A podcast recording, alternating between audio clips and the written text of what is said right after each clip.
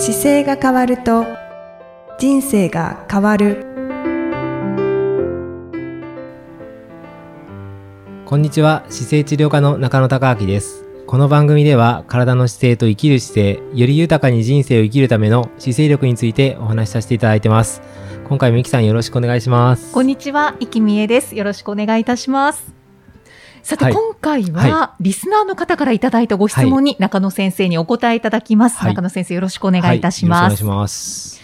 えー今回いただいたのはイニシャル IT さん、はい。埼玉県の方です。はい。身長体重は149センチ、はい。54キロ、年齢は53歳女性の方です。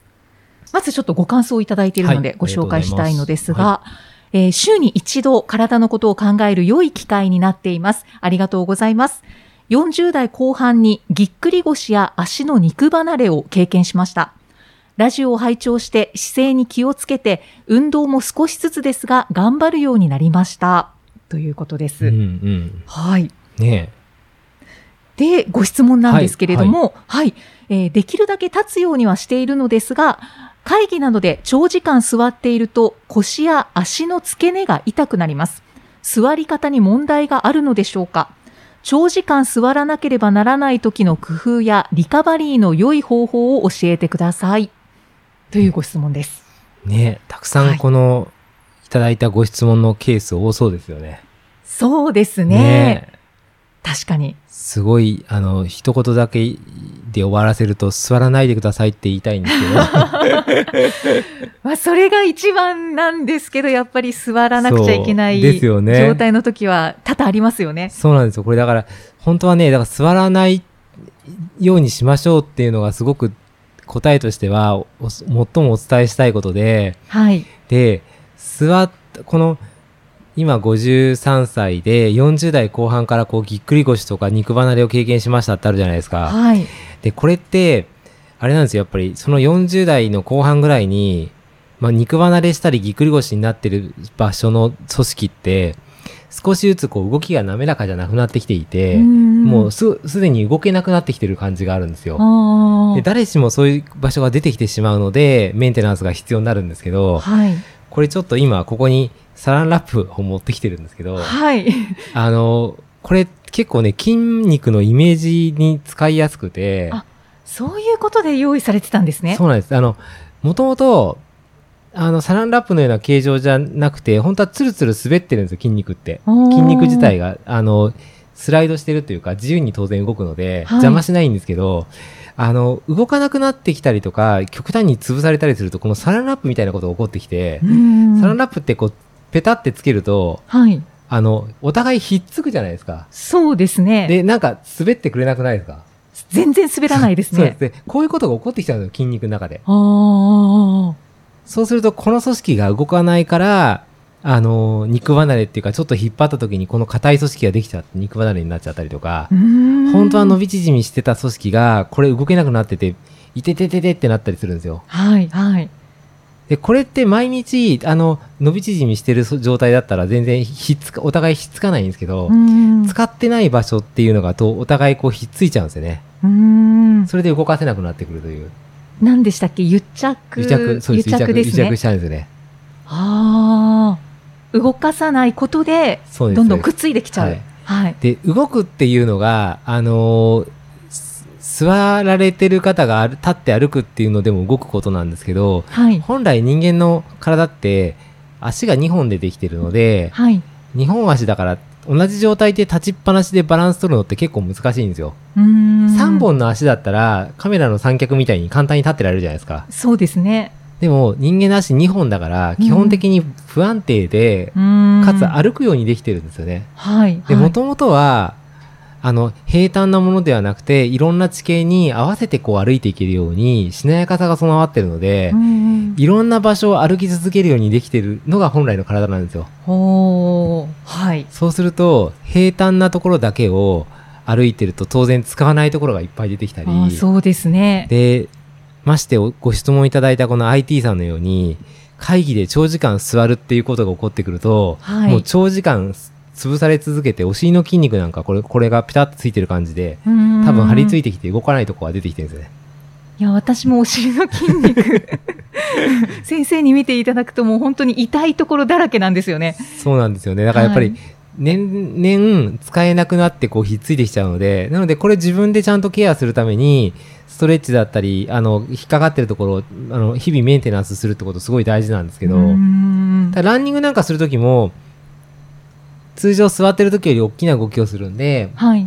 こういうひっついてる組織自体もちょっと若干動きやすくなるのと、うんその時に筋肉が温まるんで、そこでもう一回ストレッチしたりとか、筋肉リリースするような治療をしていくと、より動かしやすくなっていくので、日々のメンテナンスってやっぱそういう意味ですごい大事なんですよね。本当ですね。そうか。そうなんです。それがね、今回いただいたご質問のも同じケースで、はい。この座った時に腰との付け根とか足の付け根がこう痛くなりますっていうのがご質問じゃないですか。そうですね。常に。座った時に曲げっぱなしになっていて、うんでそれでもう悲鳴上げてるんですよね。やめてほしいですっていう。ん。もうこの、この姿勢が辛いですと、はい。体が言ってるんですね。はい。うんうんうん。なので、本当は立ってくださいで終わりたいんですけど、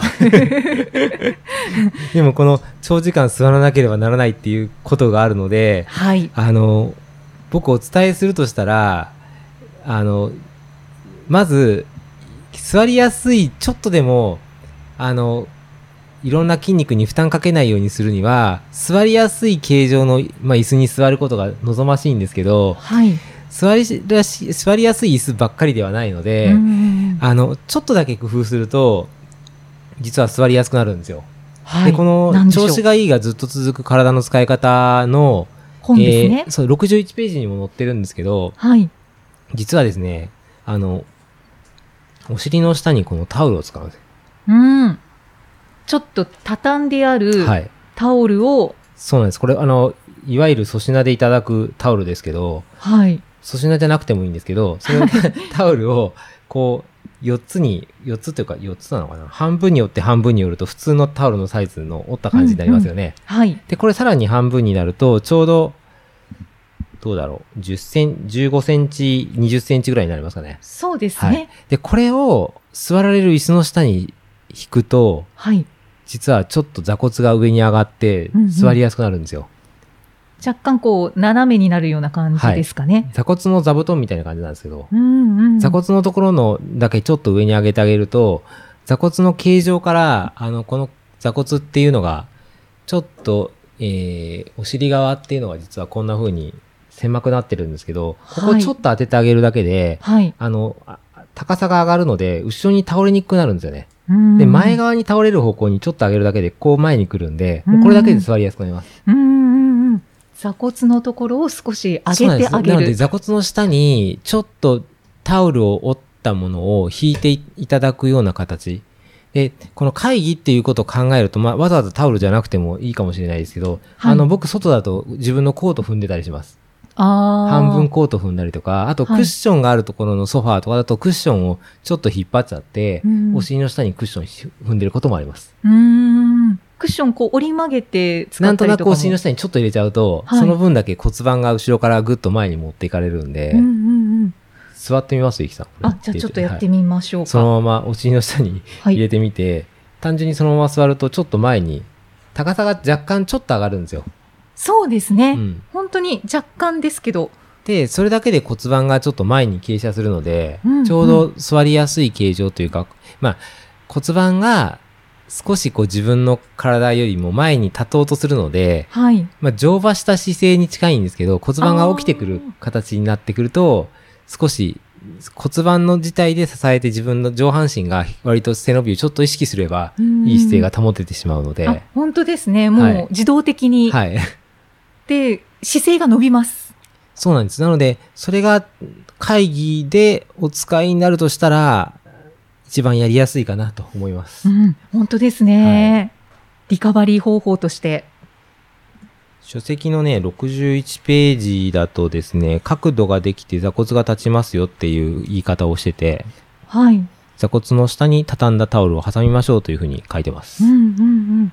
あと、ものによっては、あのーそうですね、会議室の椅子は厳しいかもしれないです。普通に仕事をしている椅子で、ちょっとお値段が高めの椅子を使ってる会社なんかだと、座面自体がこう若干前傾する機能がついているんですよ。おー前方チルトっていう機能なんですけど。そういうのがついてるのも。あの、チルト機構っていうのをちょっとかけると、前に3度から5度ぐらい傾くんで、うん。それがあると、あの、今のタオル入れた代わりにやなりやすくて少し仕事しやすい感じですね。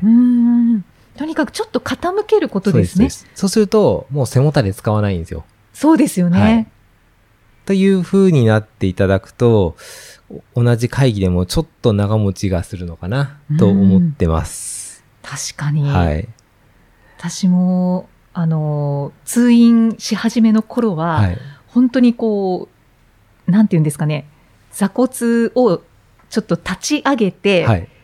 座るはい。っていうことがなかなかできなかったんですけど、うんで、その後ろの背もたれを使わない座り方ってどういう感じなのって、結構試行錯誤してたんですけど、もう慣れたらこっちの方がすごく楽ですね。すよね。だからなんか、持たれた時、うん、そうですね。持たれる時はあっていいんですけど、基本的には持たれずにさ座れる状況が長くなってきて、で、起こした状態のところにちょっと背もたれがついてると、よりサポートできるから楽ですよね。かなり腰深く入れる形になりますけど、あ、そうですね。うん。それがすごく大事ですかね。そのために股関節、今、座るっていう動作の時には、この模型でいくとこの足の骨盤についてる股関節のところが曲げてこう座るっていう動作をしてるので、はい。この股関節の可動範囲にとってはいつも曲げた状態になっちゃってるんですよね。なので、この曲げた状態を伸ばしていく方向というのが、あの、普段のリカバリー方法になります。なので、イキさんだともう多分思いついちゃうかもしれないです。こういつもふこう座ってっぱなしが長ければ、はいこれ後ろに持っていくストレッチあったじゃないですか。はい、はい。後ろの方に、そうです、そうです。あの足後ろに持っていくストレッチがあって、はい僕の調子がいいがずっと続く体の使い方でいくと、はい股関節ストレッチっていう名前をつけていて、145ページに載せてある。はい。この形がやっぱり伸ばしやすいですうんね。股関節の前の方を伸ばす。はい。だから後ろの方に足をこう引くんですよね。でもいろんな動作でいいので、例えば、たた、会議の後に立たれて、そのまま立った状態から、あの、この145ページの股関節ストレッチだと膝ついちゃうので、はいその場でやろうとしたら立った状態で足後ろに下げるだけでも、この前側が伸びるので、はい、はい。そういうのでも構わないですし、うんうんとにかくこの座りっぱなしの曲がった状態から、あの、ちょっと戻すような方向の動きであれば、どれもリカバリーになります。うん、はい本当ですね、はいじゃあ長時間座っちゃったなっていう時には、立った時にそういうストレッチをするそうっていうのもですね。そう大ですね。事ですかね。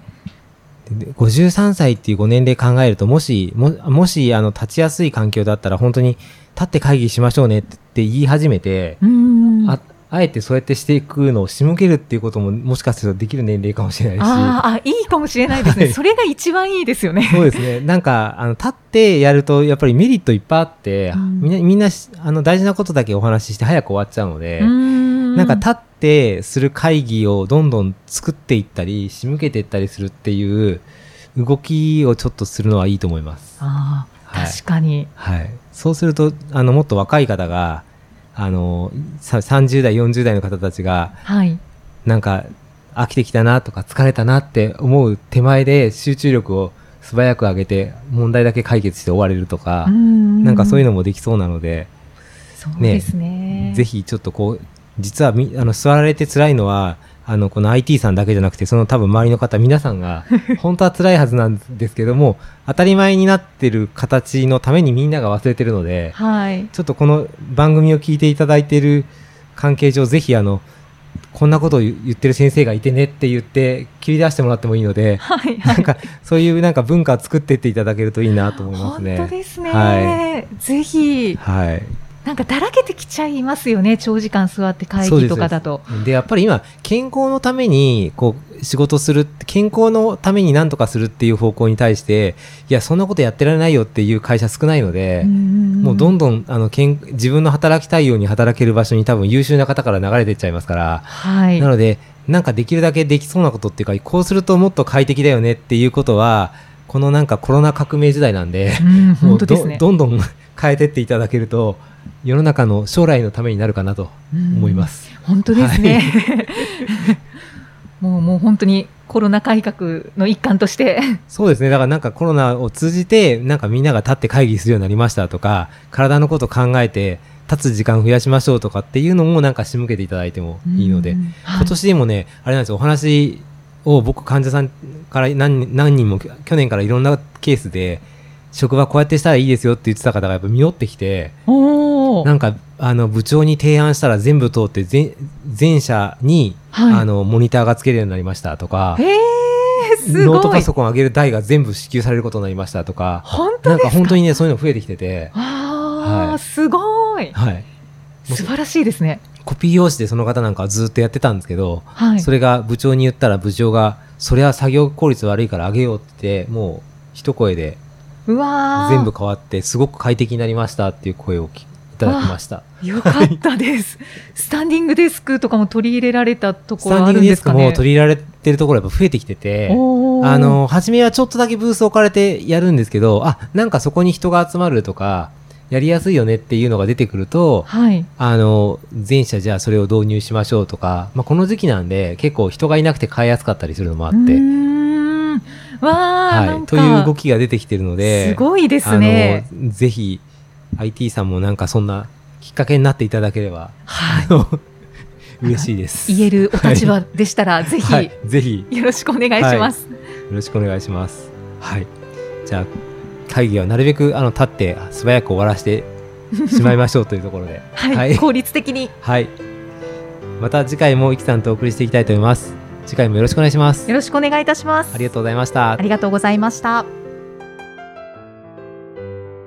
この番組では姿勢や体についてのご質問そしてご感想をお待ちしておりますご質問とともに年齢体重身長性別をご記入の上中野生態東京青山のホームページにありますお問い合わせフォームからお送りください体を見直す時間は人生を見直す時間である姿勢治療科の中野孝明でした。